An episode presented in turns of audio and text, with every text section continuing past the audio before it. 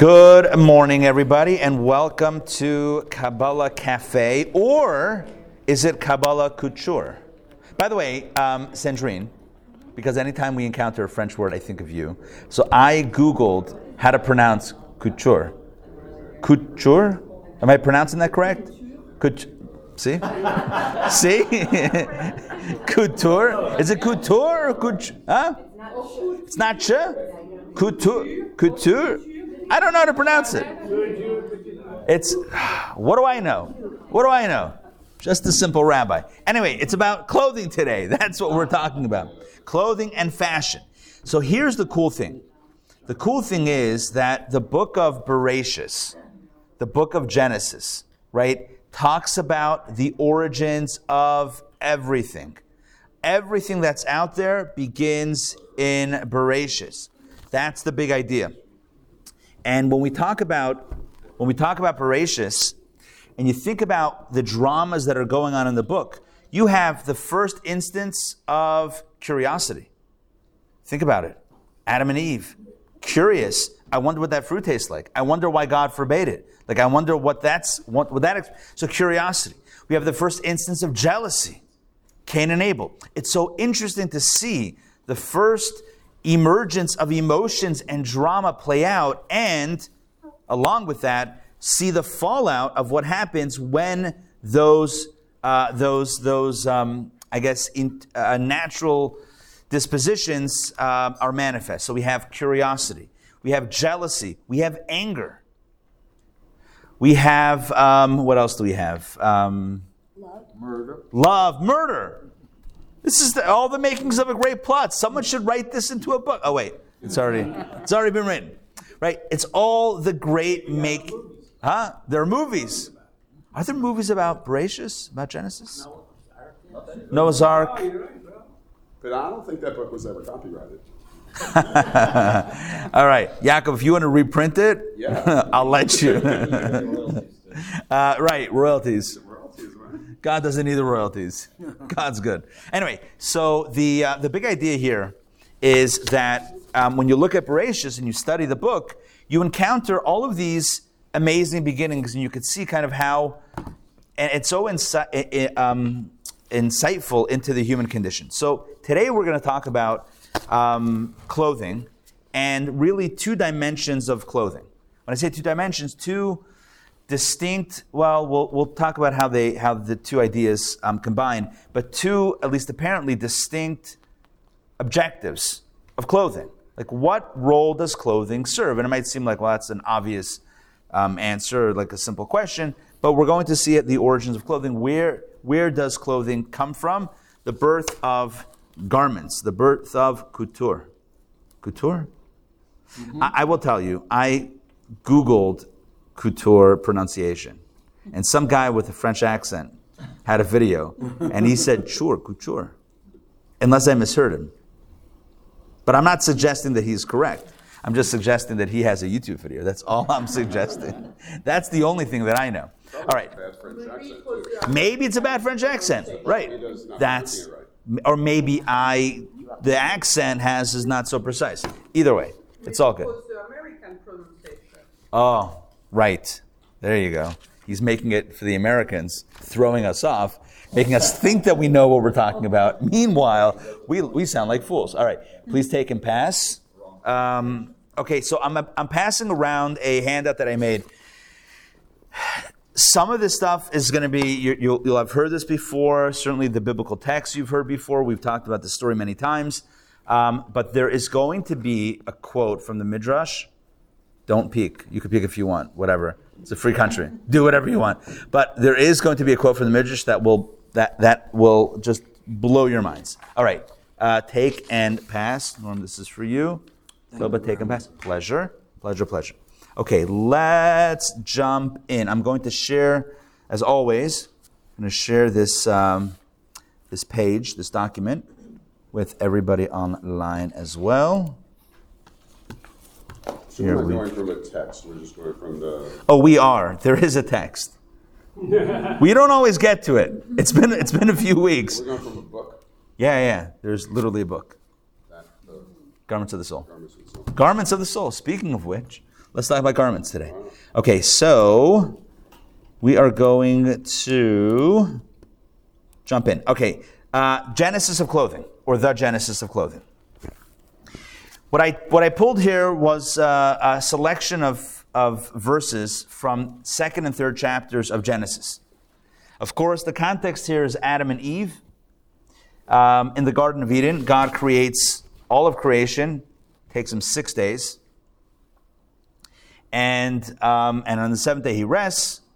But although in chapter one of Genesis, it seems like a pretty smooth narrative, day one, two, three, four, five, six, everything's great. Comes Shabbat, and there's a day of rest. That's in chapter one. and That's how chapter one concludes with Shabbat, and everything seems fine. Chapter two reveals that there was a lot more drama that happened on day six that is completely omitted in chapter 1 of Genesis. And what happens in chapter what what happened on day 6 as told in chapters 2 and 3 of Genesis? Well, we have the sin of the eating of the tree of knowledge of good and evil known in Hebrew as the Eitz Hadat Tovara, which is one of those mysterious episodes that captures the imagination of everyone. Everyone wonders how can Adam and Eve, in their first moments, first hours of existence, how could they violate the divine will so egregiously? that God gives them one commandment. He says, you have the keys to the kingdom slash garden. Whatever you want is at your is at is at your you know is available to you. The only thing you cannot have is the tree is the fruit of one tree. And cut to the next scene, and there they are, where around the tree. Let's read this story the way the way it's a we all know this story, but let's read it as depicted in the verses of Torah. Let's go. The Genesis of clothing. Now, the Lord God took Adam and he placed him in the Garden of Eden to work it and to guard it. I'm going to throw in commentaries as we go along. To work it and to guard it in Hebrew is la'avda u'lishamra. La'avda is to work it, lishamra is to guard it. And those two phrases correspond to positive commandments negative com- and negative commandments. La'avda, to work it means to do something positive to nurture the garden. Lishamra, to guard it, would mean to protect it against danger. So, in any relationship, there are the positive things that you do to cultivate the relationship, and then there are the things that you do to prevent negative harm to the relationship. Does that make sense? There are the things that we do to support the relationship, and things that we don't do in order to protect the, uh, the boundaries of that, of that relationship. Yes? Lavda ulashamra. Let's continue the Lord God commanded Adam, saying, Of every tree of the garden you may freely eat, but of the tree of knowledge of good and evil you, should, you shall not eat of it, for on the day that you eat thereof you shall surely die. Now, just a quick note, because this, this is already like incredible. The amount of commentaries over 3,300 years of Jewish scholarship. You can imagine how many commentaries. Just on these few verses, there's so uh, hundreds and hundreds of different commentaries and angles of analysis. I want to share with you just a few. Number one, this tree is called the tree of knowledge of good and evil, which is a very interesting um, name. We're not going to get into that, but the point is, this is the tree of, who, of which the fruit thereof should not be eaten. And he, God says, on the day that you eat of that fruit, you shall surely die. Now, we know, just, just uh, in context, Adam and Eve did not die on the day they ate, they ate of the fruit. By the way, they ate of that tree. Sorry, spoiler alert. They ate of that fruit, right? They ate the forbidden fruit. They did not die that day. So what's the meaning when God says you're going to die? Eventually. Eventually. In other words, death is now visited. Death is visited upon humanity. Death is destined, is the destiny of human beings. When does that begin? Right here. So Genesis, remember, I started today's class with this. Genesis tells us the beginning, the first time we find curiosity, the first time we find violating, you know, commandments, the first time we find jealousy, the first time we find hatred, the first time we find murder, the first time we find death, mortality. Mortality is introduced to the human condition when Adam and Eve will eat from the tree. God says on that day you're going to die. It doesn't mean instantly, zap. That was a lightning bolt, by the way. they didn't eat, they would never die. Yes, yes, exactly. The implication is that mortality was not is not um, inherent to the human condition. Mortality is rather something that is an aftermarket add-on, like you would upgrade your car stereo, perhaps, right? If you want that, I would. Absolutely. I want to rock to some Mordechai ben David. I don't Anyway, Shweki, give me some of that like heavy bass Shweki. So anyway, the point is it's like an aftermarket add-on. So the human condition does not include a, a, a- the gene of mortality in the original conception, not even conception, the original formation of the human being, there's no mortality. Mortality is visited upon, upon Adam and Eve when they eat of this tree, which, give me one second. So the Medrash says something remarkable. Adam, at some later point, turns to God and said, You set us up. Hold on, why? He said, Because in your Torah that was written 2,000 years before the world was created, it says, Adam ki amut ba'ohel. What happens if a person dies in an enclosed area? And it talks about the state of ritual impurity when you're in the proximity to a dead body. What happens? You get ritually impure. We spoke about that recently in one of the classes, right? So, so he talks about death. So Adam says to God, one second, if death was not part of the original script, how was it in the Torah? And God is silent.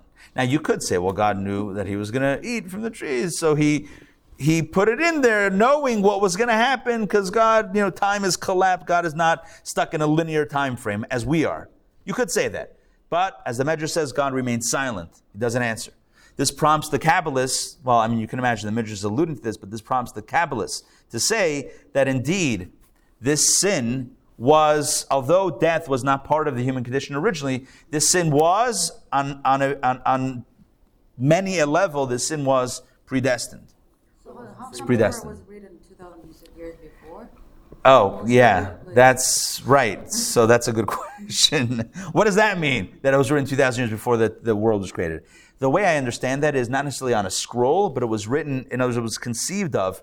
The ideas, the themes were articulated on, on some spiritual plane 2,000 years prior. Now, 2,000 years is a very specific amount of time before time exists by the way, because before the world was created, there's no concept of time. So to say 2,000 years before the world was created is like saying is like saying I like the color table. It's like, huh? What are we talking about? Like, you know, I mean, like, what what is we're mixing like time and no time together? I don't have a. It's a great question. I don't have a solid answer, but I think it's just a way of expression. Torah precedes the world, and yet in the Torah, Adam says, "What ha- what's up with this? It seems like we were set up." Yeah. I mean, the God definitely was obviously uh, setting them up because you know he's taking these two innocent, pure creatures with no experience in anything and saying, whatever you do, don't do that. Right. Like reverse psychology, it's pretty much a setup. Ah, the first time we find reverse psychology. Thank you for more Genesis. Right. More first. Excellent. And then, and then um, he uh, maybe he's saying, or I'm sure there's commentary on that. Uh, you shall surely die as a innocent, pure soul. You shall surely The death of innocence. The death of innocence.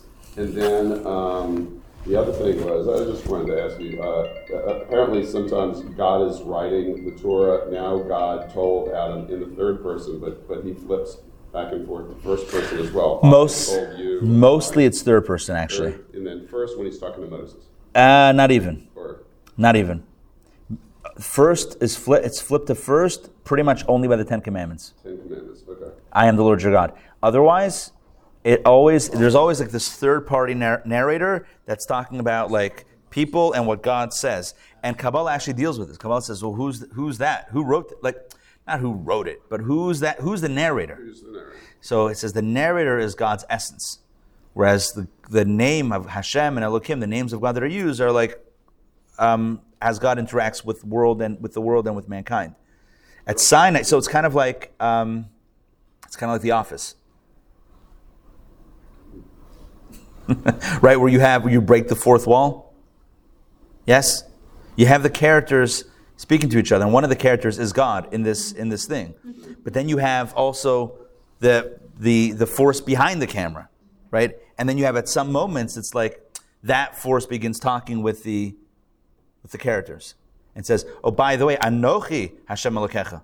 I am Hashem Elokecha. That Hashem, that God that's been that you've been like I've been narrating. Now I'm going to step in, and now, huh? I'm the guy. I'm that guy, right? And now I'm going to step in. It's almost like imagine you write.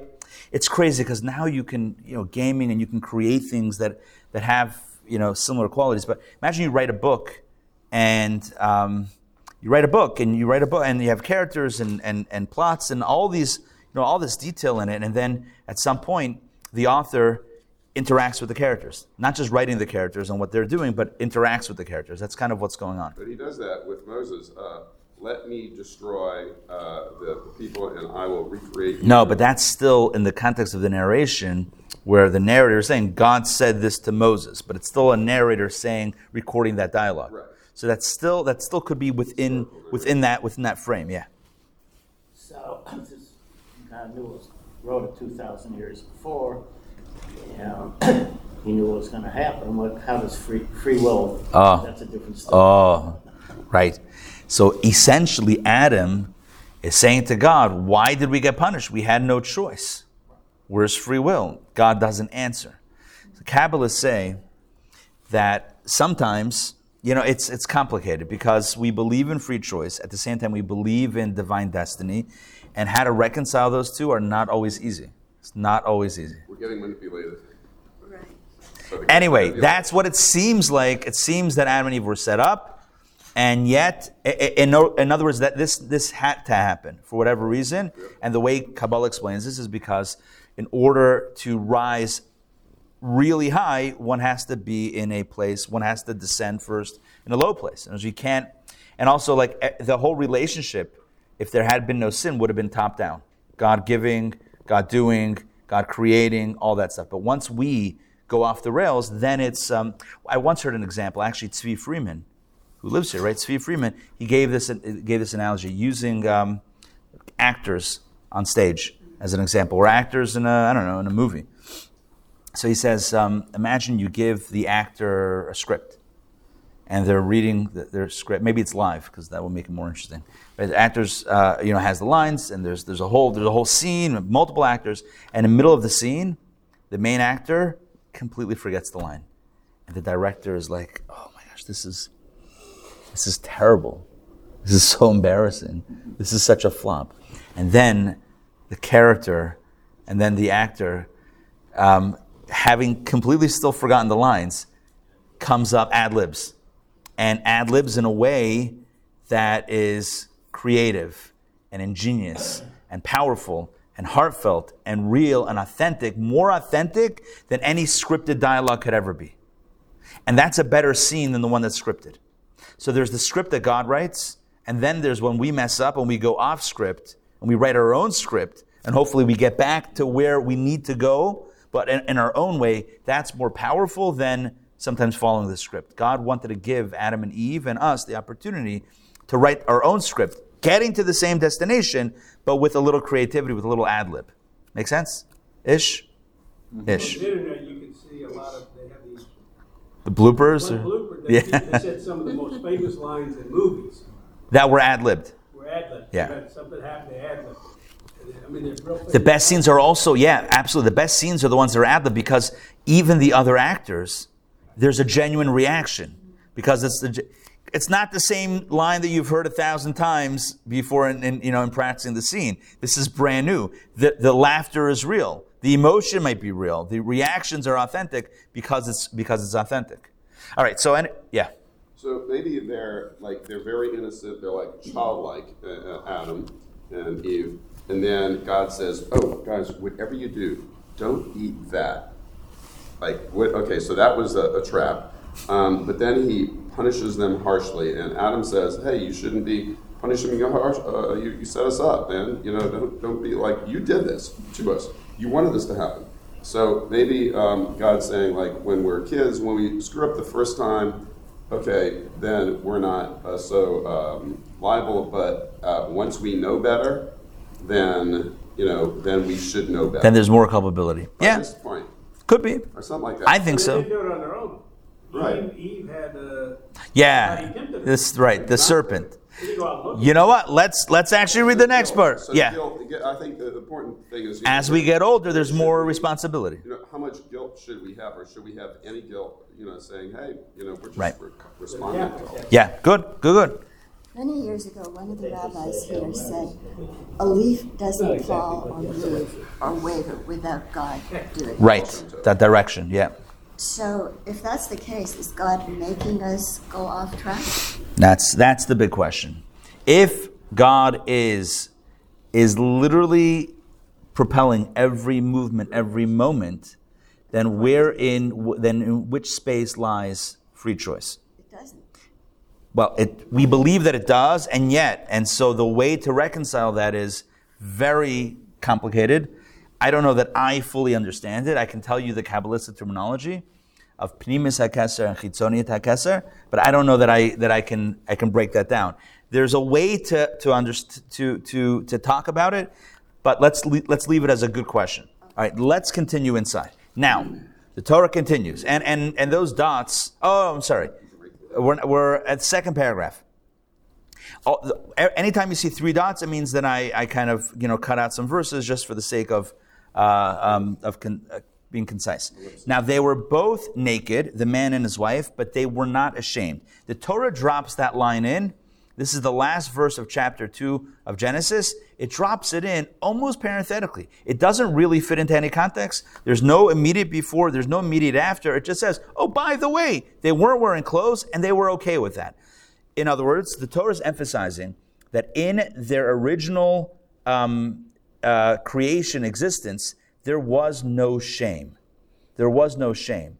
No shame of being undressed, but in general, there was no shame, which ties into what Yaakov was saying about childlike innocence. There was no shame. They weren't wearing clothes. They didn't know any better. They didn't think twice of it. It was not a thing. Let's They continue. ran around the house naked laughing. Exactly. Now, let's continue. The serpent was cunning more than all the beasts of the field that the Lord God had made.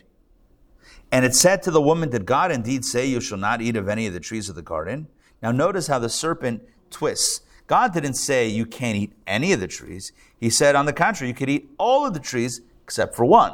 But the snake, which we all have that inner snake inside, the Hara, the evil inclination, right? That little voice inside that tries to get us into trouble. So that voice, which at that point was external to, to, to Adam and Eve, now we have it inside. But that external voice says, Oh, God told you you can't eat anything? What are you going to do? You can't eat anything? So she says, No. The woman said to the serpent, No, of all the fruit of the trees of the garden we may eat. But of the fruit of the tree that is in the midst of the garden, God said, You shall not eat of it, and you shall not touch it, lest you die. Now, God never said not to touch it. This is where human beings added on. There's a there's a um, there's a machloket, there's a debate amongst the, the ancient commentaries or the older commentaries whether or not Adam was the one that added on that um, extra stringency of not of not only not eating it but not touching it, or that was Eve's add-on. There's actually two opinions amongst the the older sages as to as to you know who added that piece. Um, but this is also a cautionary tale. Sometimes when you when you try to add on too much, it can it can detract. It can tract.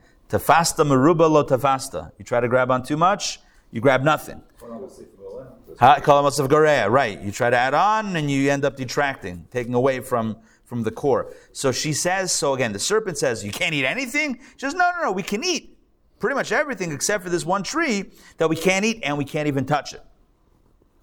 Okay. Um, And he used that, the snake used that, so that was the thing that tripped him. yeah, yeah, yeah. Yeah, according to the Medrash, the serpent then pushes Eve um, against the tree. She touches the tree. He says, oh, look, you didn't die. It's fine.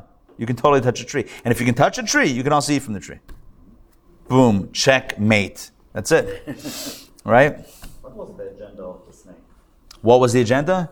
According to Kabbalah, the snake do- doesn't have its own agenda. The divine agenda. To provide a test. Zohar uses an example. Zohar says a, um, a mashal. The mashal of the. It was like poetic, and then just one creature decided.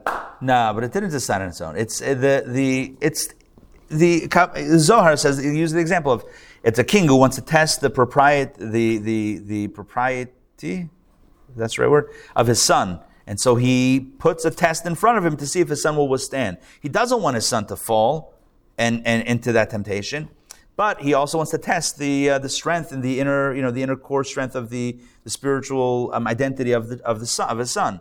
So he puts that test. I'm not suggesting that we. Why did the snake get punished? Why did the snake get punished? I don't know if it's a punishment or a consequence. It's two different things. Maybe he did too good of a job. I don't know. It's a good. For succeeding, for succeeding. Yeah. That Kate had to be had. Right. So all Right. this was predestined. No, It's all- telling you after the fact. It's all scripted. definitely After after. the fact Definitely after. So God wanted us to have this class and be confused. Yes. Hopefully it's not that confusing yet. We're not even up to the to the main to the main thing. All right, so let's uh, let's get back. Let's get back to this.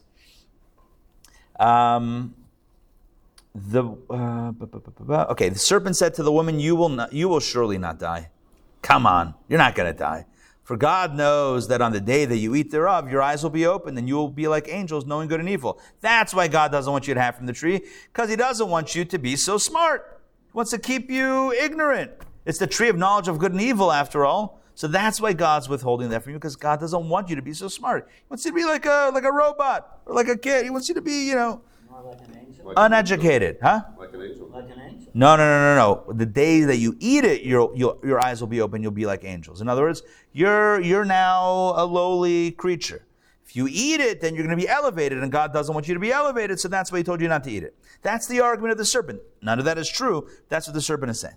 The woman saw that the tree was good for food and that it was a delight to the eyes. By the way, the commentaries point out two ideas. Number one, that it would taste good. Number one, that number two, that it looked good. Right? We eat with our eyes. Right? Part of part of eating is visual, uh, you know, visual stimulation. So that's an interesting insight that all sorts of uh, food marketers know very well. Um, so, and the tree was desirable to make one wise. So she took of its fruit and she ate, and she gave also to her husband with her, and he ate. By the way, there's a dispute in the Talmud as to what exactly was this fruit of the tree of knowledge of good and evil. Some say it was, what are the different opinions? Pomegranate. Some say it was wheat. Some, some say it was an esrog. Some say it was grapes.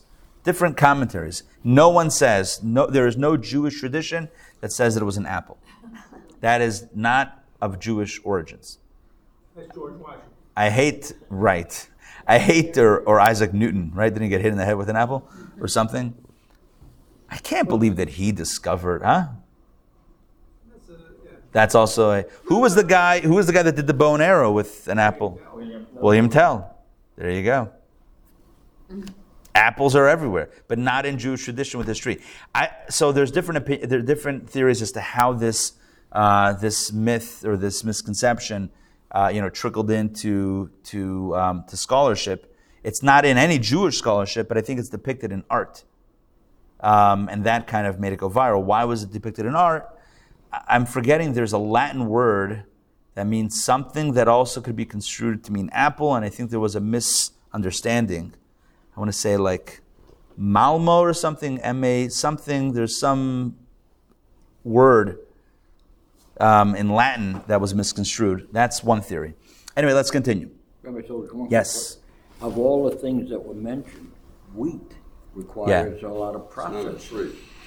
Why did that get in? I believe there that what one opinion says wheat, and they have a way of explaining that. I, I I would have to look up that Talmudic passage again. It's a good question.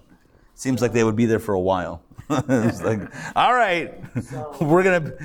I really wanted this tree of knowledge, but we need. We got to let the dough rise. It sounds like in this, uh, in this chapter, uh, all the sense, five senses that human beings have are being Oh, interesting. Right. They're seeing, they're tasting, they're touching the tree. Yeah, at least a bunch of them are covered. They're listening to the snake, right?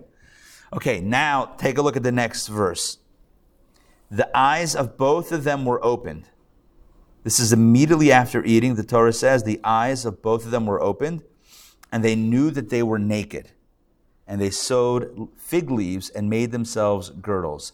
So the first thing we hear about, the first thing the Torah says, post eating of the tree, their eyes are opened, and what happens? They knew that they were naked, which tells us that that verse that said that they were both naked, the man and his wife, but they were not ashamed, that was not an anomaly. That was not like an, ex, an extra verse that somehow, just by the way, just, just, just depicting the scene, just in case you want to picture what's going on. That's what was going on. No, no, this is highly significant.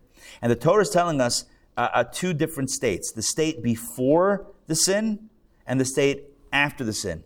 Before the sin, they're not ashamed and they're not wearing clothes. After, they are aware. Their eyes are open and they knew that they were naked.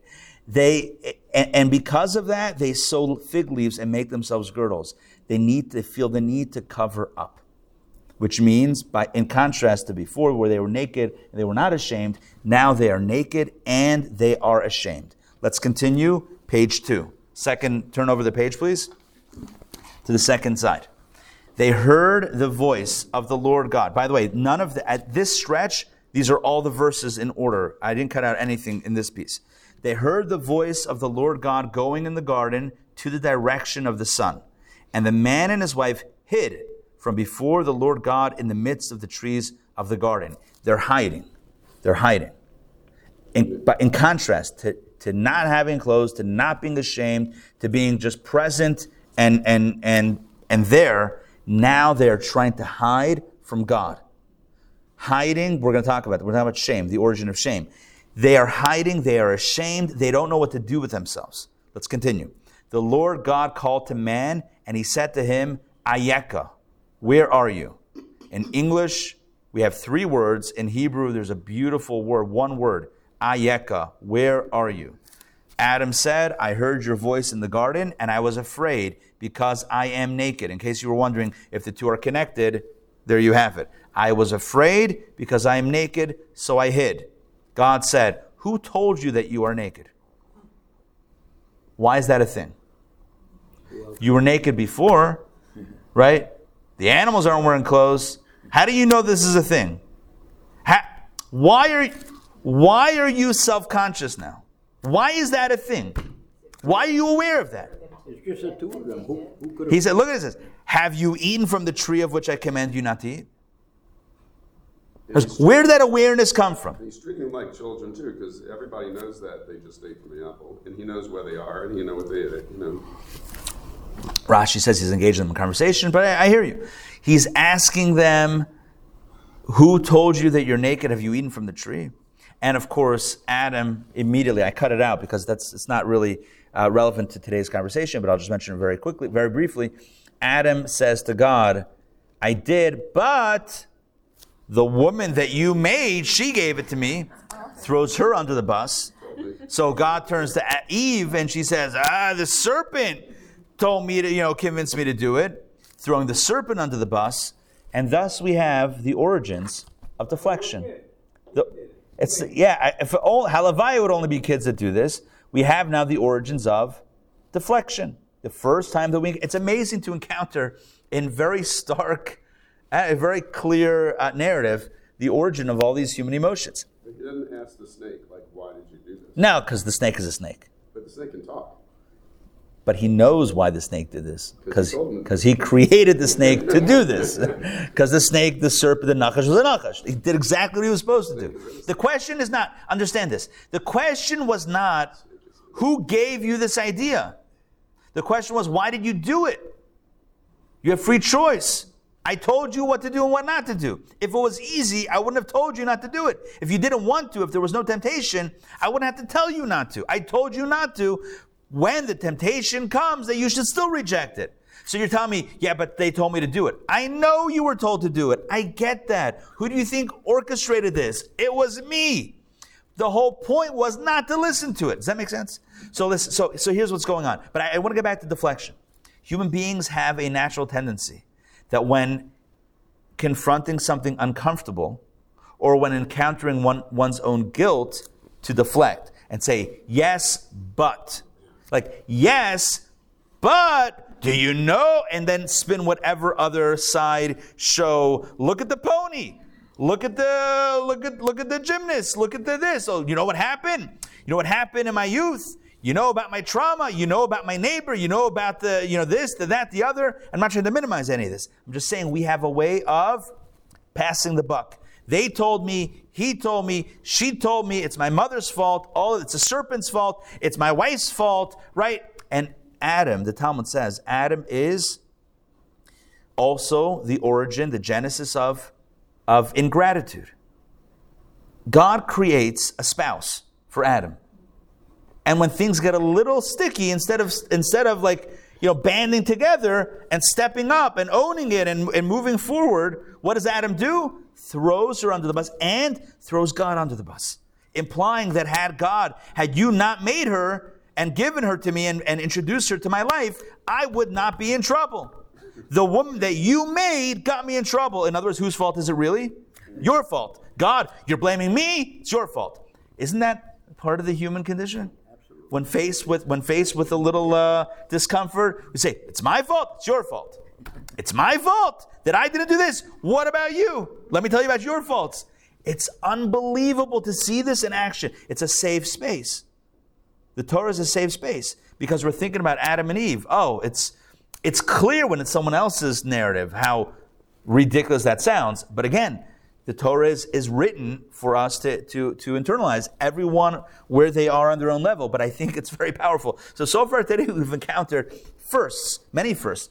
First time that there's curiosity. First time that people listen to bad ideas. The first time that shame is introduced. The first time that embarrassment is introduced. The first time that clothing is introduced. The first time deflection and lack of gratitude is introduced. So many firsts. Using, Let's using the big lie because everything that Adam's saying is partially true. Everything that the snake said is partially true. Everything that Eve, Eve said is partially true. But they're getting confused. There's a little bit. the, the, a lie only works when it has a partial truth. Let's finish off over here.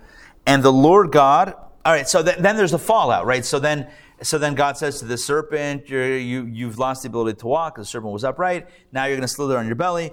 Um, and, and Eve will be afraid of. Pain and. No. Um, and then and human beings will try to kill you. That was the punishment for the snake. Women will try to kill. Yeah, something like that. And then you have Eve as the pain of childbirth, and then Adam is you know the the the yeah the labor of you know work and all that stuff. All right, what's the point?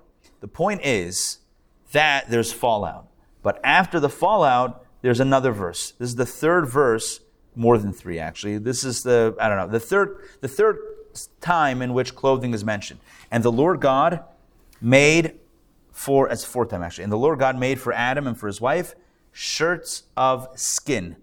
Katnot or katnot. Ha- What's a cut katnot? Oded, help us out here. Katnot, shirt. It's a shirt, it's a night shirt or it's on a dry. I like to think of it as a leather jacket.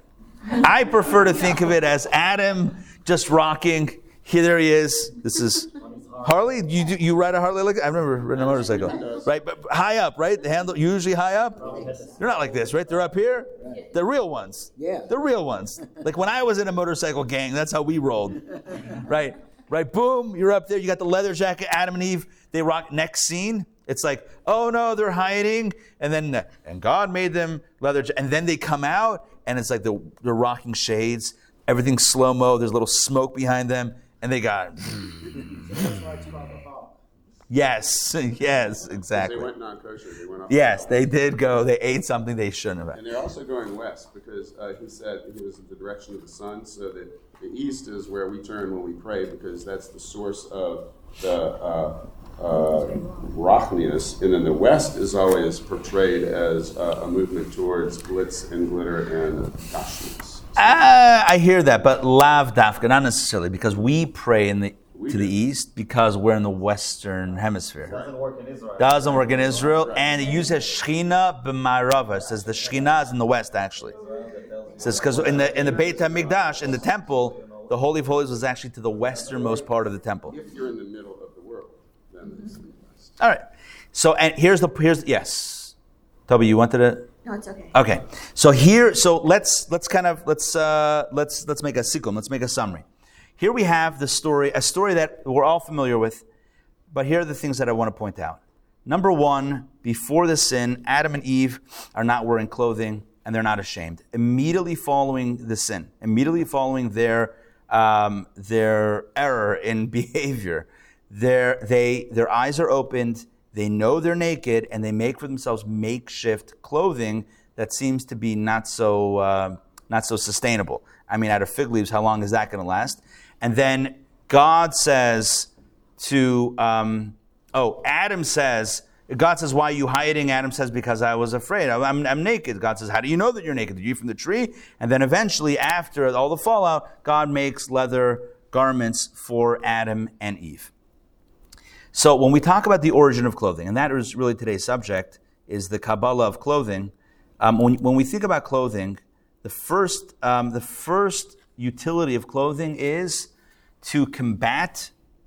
Well, the first utility of clothing is the idea of covering up, concealing. In other words, in other words, there is the idea of shame, and as a as a count to counteract shame, or as an antidote to shame, we wear clothing. We wear clothing. Now, where is shame? Let's talk about shame for a second. Where does shame come from, and what is shame? So, Kabbalah speaks. Kabbalah gives a very, I think, a very instructive definition of shame. And this, you know, sometimes shame and guilt are confused, but shame is different than guilt. Guilt is feeling bad about something we've done. Shame is feeling bad about ourselves. It's a different. It's a different emotion. Guilt, you don't want to bury yourself. Shame, you want to bury yourself. Shame, we saw with Adam and Eve, you want to hide, you want to disappear. You want to be gone. Remember those Southwest commercials? Want to get away? Right? You now deleted, you deleted all of the files for your coworker because you fell asleep on the keyboard and everything got deleted. I don't know if this was one of their commercials. I'm just making it up. Maybe they'll hire me. I'm kidding. Right? And then he's like, Did you re- delete all my files? Want to get away? That's not guilt. That's shame. Shame is different than guilt. Shame, guilt is I feel bad about what I've done. Shame is I feel bad about who I am. Shame is a person feels so bad they just want to like hide and protect themselves. Shame is feeling the gap between where you are and where you think you should be. The gap between where you are and where you know you should be, that gap, that feeling of I can't reconcile these two spaces, that evokes a sense of shame. Adam realizing that he was created by God, given one task, told exactly what to do, what not to do, and in the first few hours of his existence has now violated that, he feels what we might call existential shame. He feels that he feels so far from where he should have been, where he knows he should be. He feels that gap and he doesn't know how to bridge that gap. Like, what do you do? Let go of who you think you should be and say, no, this is who I am, just embrace it? But he knows that's not true. He knows he's Yitzir Kapav Shalakadosh Baruch. He knows he's the handiwork, literally the handcrafted being of God. He knows that no other creature was created by God's hand. Only Adam. He knows that. So to tell himself, nah, I'm broken, I'm flawed, I'm going to embrace it. I'm not ashamed. This is who I am. He didn't have he didn't have the self-delusion to tell himself that. He knew who he was. He was profoundly great. And yet he did this. How do you reconcile that? You can't. So you just want to hide. You want to cover up. You almost want to disappear. So the first utility, the first modality, the first function of clothing is to hide, to cover, to conceal, to disappear almost. Because hiding from shame. And that's the first inter- introduction that we have to clothing in the Torah. That what is clothing? The antidote or the response to shame. Right? When you're ashamed, then what do you do? You wear clothing. When you're self-aware, not in a not in a enlightened way, but in a in, in a way that's you know when you're self, when you're a little too self-conscious, when you're when you're when you're not so thrilled with how you feel and who you are, cover up. That's the first introduction to clothing. Clothing in this context has a negative connotation. However, there is a second way of understanding clothing. So if you would just go by the literal reading of this of this Torah section of the these two chapters of Torah, chapter two and three, you would say, what is clothing? Clothing is born of sin, is born of shame, is born of embarrassment, is born of trying to literally cover yourself and hide because you cannot face your God, you cannot even face yourself. Remember, Adam and Eve put on clothing or sewed fig leaves before God appears on the scene. I know God's everywhere, but before God uh, announces his presence, says, hey, what's going on? They can't face themselves. It's not just they can't face the authority, they can't face God. It's not just they can't face their maker, they can't look at themselves in the mirror. So the first introduction to clothing is shame, a negative connotation by all accounts. And by the way, this is a motivating factor for why we wear clothing, right? To cover up. That's one factor. But there's a second understanding of clothing. Today's class could have been titled A Tale of Two Clothes. Tale of two coattails? yeah. Here's the second understanding of clothing. The second understanding of clothing is that clothing is not intended to hide, but rather to reveal.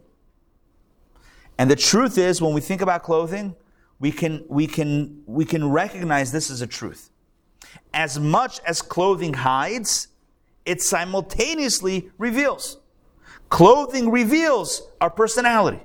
We express ourselves through what we wear. We express our mood through what we wear. A person might say, I'm feeling happy. I'm going to wear, what's a happy color?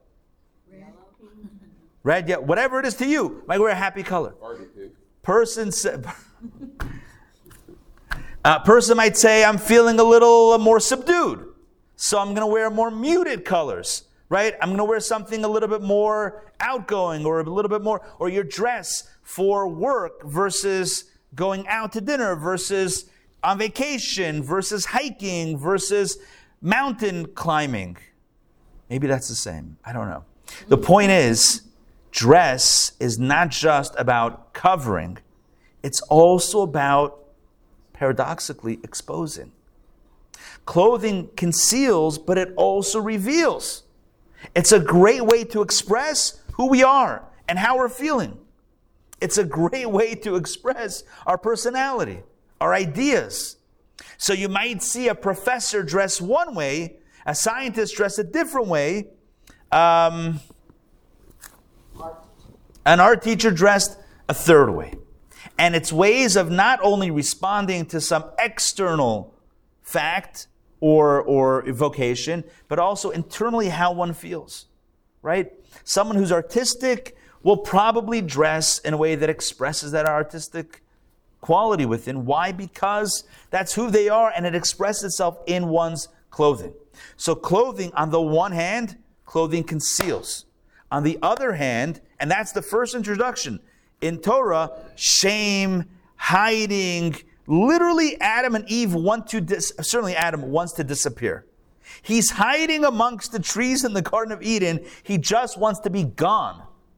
He's like, how do I get out of here? How do I delete myself from this whole scene? And he can't because he's still here, but he's trying to hide. The second modality of clothing is about revealing, revealing one's personality, one's mood, one's ideas, one's self, revealing one's very essence. It's kind of strange that clothing can, re, can both clothing both hides and reveals, but Kabbalah says it's not strange at all. It actually makes sense. Because if you really want to reveal what's on the inside, you have to conceal what's on the outside. I'll say that again. There's the, in, Kabbalah speaks of gilui and etzem. You have gilui means the way something shows up, and etzem is the way the thing is. The way the thing is, like at the core. So there's the way something is at the core, and then the way that things show up. So, for example, every human being, there's the way you are inside. Words, the real you. And then there's the you that people know. Now you're going to say, no, I'm very authentic. Everyone knows exactly who I am. And I'll say, maybe. Maybe. Maybe. It's possible. It would be a very good thing if everybody knows exactly who we are. There's who we are, and then there's how we show up. The only way, the only way for the inside to be revealed is for the external stuff to go away. In other words, let's talk about the let's talk about the um, the life of a relationship. Not the life, the the arc of a relationship. How a relationship evolves.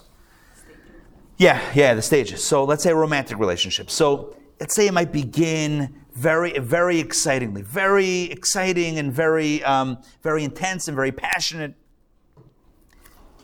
And then, as relationships do, so that um, that intensity, that intense passion. I mean, how long can that last for? Right. So that cools down a little bit. And one might think, oh, well, then the relationship is over, right? Where's the passion? Where's that excitement that used to be there in the beginning? What happened? But Kabbalah teaches that there's a difference, different stages of relationship. The beginning of a relationship, you have the excitement, but that's more of an external excitement. That's kind of the external, that's the giloy, that's the external um, manifestation. That's where that's getting excited. But the essence, the core, is not there. The core connection is not present when there's all this external pomp and circumstance. It's only when that quiets down that one can begin to build a real relationship and a deep relationship. You can't build a real soulful connection as long as the, the as long as there, there's all of that stuff. I'm not I'm not trying to diminish that part. But there's two different realities. There's the external part and the internal part. And so, the rule of thumb is that if someone's looking at the outside, they're probably not seeing the inside. Why? Because you're getting distracted by the outside. This is with human personality, and this is, this is across the board. And so Kabbalah says this is really the, the, the, the, the secret of clothing and how we reconcile both ideas when it comes to clothing. On the one hand, clothing conceals, on the other hand, it reveals.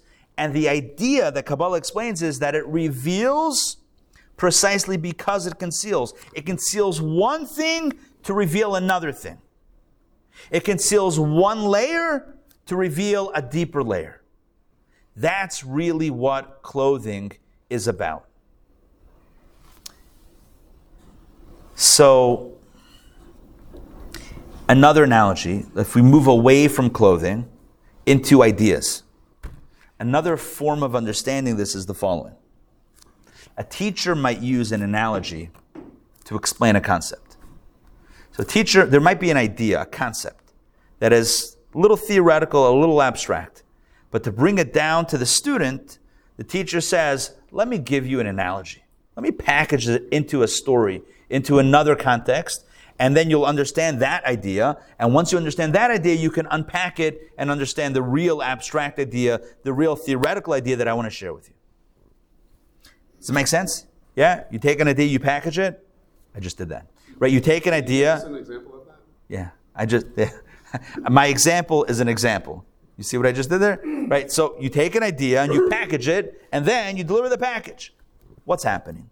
You take an idea and you clothed it, you garbed it, you hid it in a story. Let me tell you a story about a king and his son, the prince, and the king was not happy with the prince, so he sent them away. And then the son got involved in who knows what. And then years later, he comes back to the palace and he wants to be reunited, but he forgot, you know, the language. And, and, and the guards look at him and he looks all disheveled. And they say, Who are you? He says, I'm the prince. He says, You're the prince? No way. The prince would never look like that. And he begins crying and, and crying. He doesn't know what to say. And he's outside by the palace gates. And inside, the king hears the cries and knows right away it's the cry of his child. And he runs down through all the palace chambers outside to the gates, tells them to open up the gates, and hugs his child. And the Baal Shem Tov says, that's what the shofar is. The shofar is the cry of the soul. No matter what we've done throughout the year, no matter where we've gone, right, whatever journeys we've taken, comes this time of year, Elul. This week is Rosh Chodesh El. We start blowing the shofar in preparation for Rosh Hashanah every single day except for Shabbat. We're going to blow the shofar. The shofar is the cry of the soul that pierces throughout the all the chambers to the innermost chamber of the palace, and God says, "That's my son. That's my child." Baal Shem Tov takes the idea of what Rosh Hashanah is, what the shofar is, and tells us a story. Can we understand the story? Absolutely. Does that give us insight into shofar? Yes. So you could say that a shofar is the cry of the soul that God hears. Okay, it's still a little bit out there. But you tell me a story about a king and a prince, a wayward son who comes back. He doesn't know what to say. He doesn't have the, the code. He forgot the code to the gates. They look at him, they laugh at him, but he cries, and that cry pierces through all the chambers. Ah, now you got me. That's a great story. It's a great story. What happens?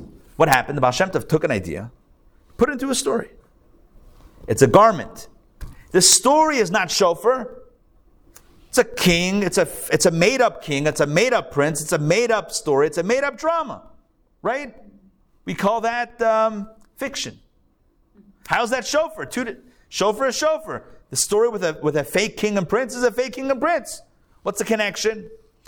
He's taking an idea and clothing it, garbing it into a, putting it into a package and saying, here you go. So on the one hand, the story conceals the idea. You don't, you don't hear shofar when you hear the story about the king and the prince until the until you connect the dots. So on the one hand, it's concealing. On the other hand, it's revealing. Does that make sense?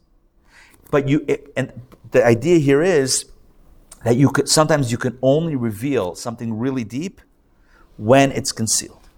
So clothing both conceals and reveals. Clothing both conceals the body and reveals the soul. That's what clothing does. It conceals, and at the same time, because it conceals, it reveals something deeper. Right?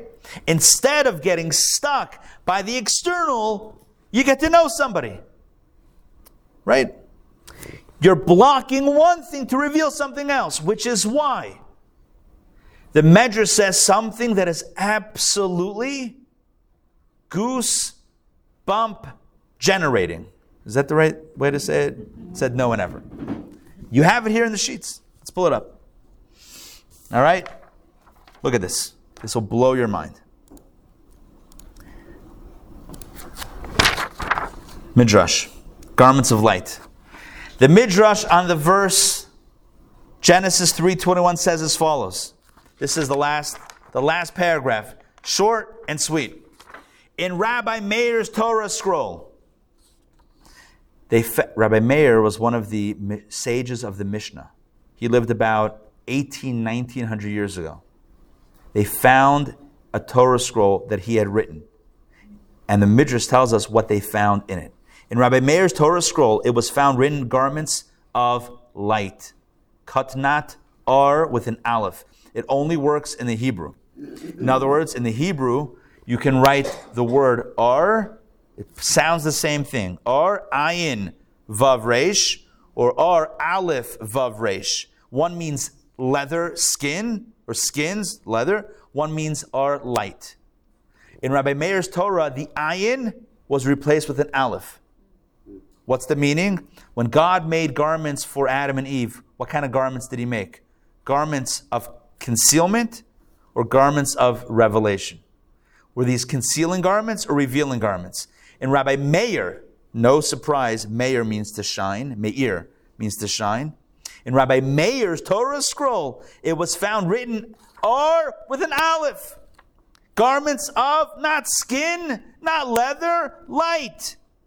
Says the Midrash, this refers to Adam's garments, which were like a torch, shedding radiance, broad at the bottom and narrow at the top. I don't know exactly what that means. Whatever. The dimensions, I can't get past the first part. I can't I can't force myself to try to figure out the last part, why net broad at the bottom and narrow at the top, because I can't get over the first part. Like Garments of light. A flame is brought at the top. Oh, that makes sense. Okay, see? I, I knew there was an explanation, but I just can't get past the R. I can't get past that, that, that idea. In his Torah scroll, there was a letter switched. How do you look at concealment in your life? How do you look at challenge? Do you look at the block or you look at the opportunity? Do you look at a door closing or look at a door opening? When you see the garments, do you see a point of concealment or an opportunity for revelation? What do you see? You know what Rabbi Meir saw? Cut not ar with an aleph. He saw garments of light. We all encounter moments of concealment. We all encounter moments of blocks. We had a plan, we had a vision, we had hopes, we had dreams, and then as the as as they say, life happened. Life happened. And what's life happen? What does that mean? There was a life happen. What does life happen? Things happened. These turned out different than what we thought. Right? We met different people. We had different experiences. We ended up where we never thought we would be, etc. The question is, how do you and I, how do we look at the garments in our lives? Are our garments concealing or are they revealing? Are they hiding or are they giving us opportunities? And the truth is, it's precisely because they hide that they reveal. The plans that we drew up for ourselves were not part of the divine script. We spoke about the divine script today. It's not part of the divine script. You know how sometimes if you have opted into the right slash wrong things, you might get an email at the end of every month, Google telling you every step you've taken? You get that? I get that. Super creepy. There's something that I obviously need to opt out of, right? I don't know how that happened. You get that? It's yes, that's what I'm saying. Google Timeline. It's called Google Timeline. They're like, oh, here's what you've done the last month. I'm like, oh my gosh, like, what what is what is happening? How quickly did you erase it? nah, it's still there. No, I actually, I actually think it's fun. No, but anyway, the point is like this: Google Timeline tells you where you've been. I, Google Time I call GT. The other GT, God's timeline, tells you where you're going to be. God directs the footsteps of man. God determines from before we were born, God knows and God determines exactly where we're going to be. What appears to us as a block is actually an opening. It's only a block in our minds because we had all these ideas about exactly the way things should work out. Well, what do we know? We know nothing. I mean, we know something, but virtually nothing. Of, of the whole picture, garnished. We know nothing. How limited is our little, little view? What do we know? The, the only thing we know is the information that's. We are like AI. It's only the ideas that were that were fed to us, right? It's it's it's the it's the things that we've encountered along the way, learned, studied, opened up, read. That's all we have. Right? It's as good as the data that went in. When you train AI, it's however good as the data that went in, that's what's going to come out. Right? If you're lucky. Right. Right, no, no, I know, no, because we're not perfect. We're not perfect retaining everything, and we can see things the way they aren't, as opposed to the way they are. Right, but on a good day, all we have is what is the data we've collected. When it comes to data, you know what they say: garbage in, garbage out. It's like depends how good the data is. But that's all we. Our view is so limited, and yet somehow, for some reason, we think that we have the idea, we, we should be able to know exactly where we should be and should we have vision and ideas and we chart ourselves and our and then kicking and screaming we're pulled into the spaces again not like google timeline that tells us where we've been we're pulled into the spaces that we're meant to be and we have two options we can look at this as a fluke, as a mistake. Why am I here? I'm not meant to be here. This is wrong, right? Who wrote this script? Clearly, there is no script writer. This is one big cosmic accident. What's happening here? We can look at it that way. Complete mistake. Complete mistake. We can look at the clothing as concealment. It's taking me away from where I'm meant to be. Or we can read it as katnat ar with an aleph. We can read it as garments of light. This concealment, the so called concealment, is actually opening me up to my purpose of being to where I'm meant to be. This is a tale of two clothing clothing born of shame, clothing born of purpose. the first set of clothes, we'll call it two sets of clothes. The first set of clothes that Adam and Eve put on are clothing born of shame. I can't believe what I've done. Shame is the distance between where you are and where you know you should have been. And not knowing what to do with that, I need to work. Adam and Eve put on clothing. But Rabbi Meir saw that the real clothing that they were wearing, that God gave them, was not to feel bad about themselves or shame or they want to disappear, they want to end it, they want to hide from God. Wear your clothing with pride. These are not garments of concealment, these are garments of light. You are now in a space where you violated God. No one else violated. You violated God's will. That's so embarrassing. Now it's an opportunity. Now is your opportunity to write your script and to come, like we said before, with the screen, with the with the, the actor that goes off that goes off script, forgets the lines, flubs, messes up the lines. Now you can come back. Now you can come back bigger and better than before. Don't look at it. Don't be stuck in the shame, the first set of clothing. Embrace the second set of clothing. These are garments of light. This is now your destiny. If you find yourself here, if you find yourself here, it means, as Adam eventually discovered, it means that God put you here. You're going to say, but I made the choice. I messed up. I made a mistake. There are no mistakes in God's world. That doesn't let you off the hook. All it does is puts you into a place where you can embrace where you are to make the next great thing happen. That's what garments of light are. Garments of light means that I recognize that this is my purpose. This is not a block, this is an opening. That doesn't justify negative behavior. We can't go into something on the front end thinking, I'm going to I'm going to do something wrong, and then if I do it, then it's an opening, it's not a block. We can't do that. That's outsmarting, that's out trying to outsmart the, you're trying to outgame the game. You can't outgame the game.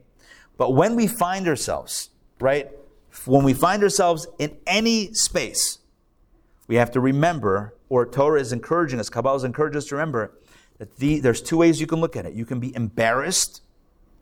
Look what I've done. I can't believe what I've done. What kind of person does that? Who am I? I want to hide.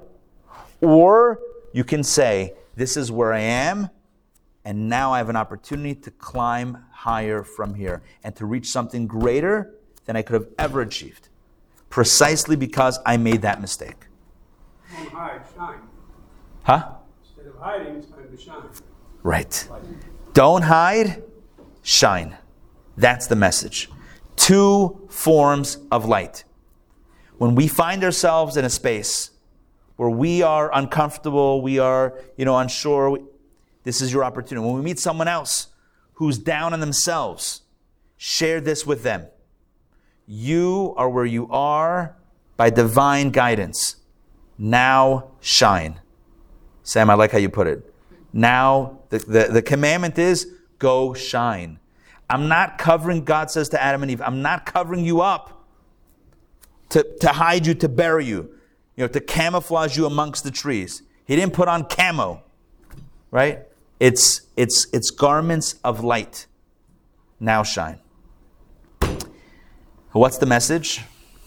It's month of Elul. It's coming up this week. Thursday and Friday is Rosh Chodesh.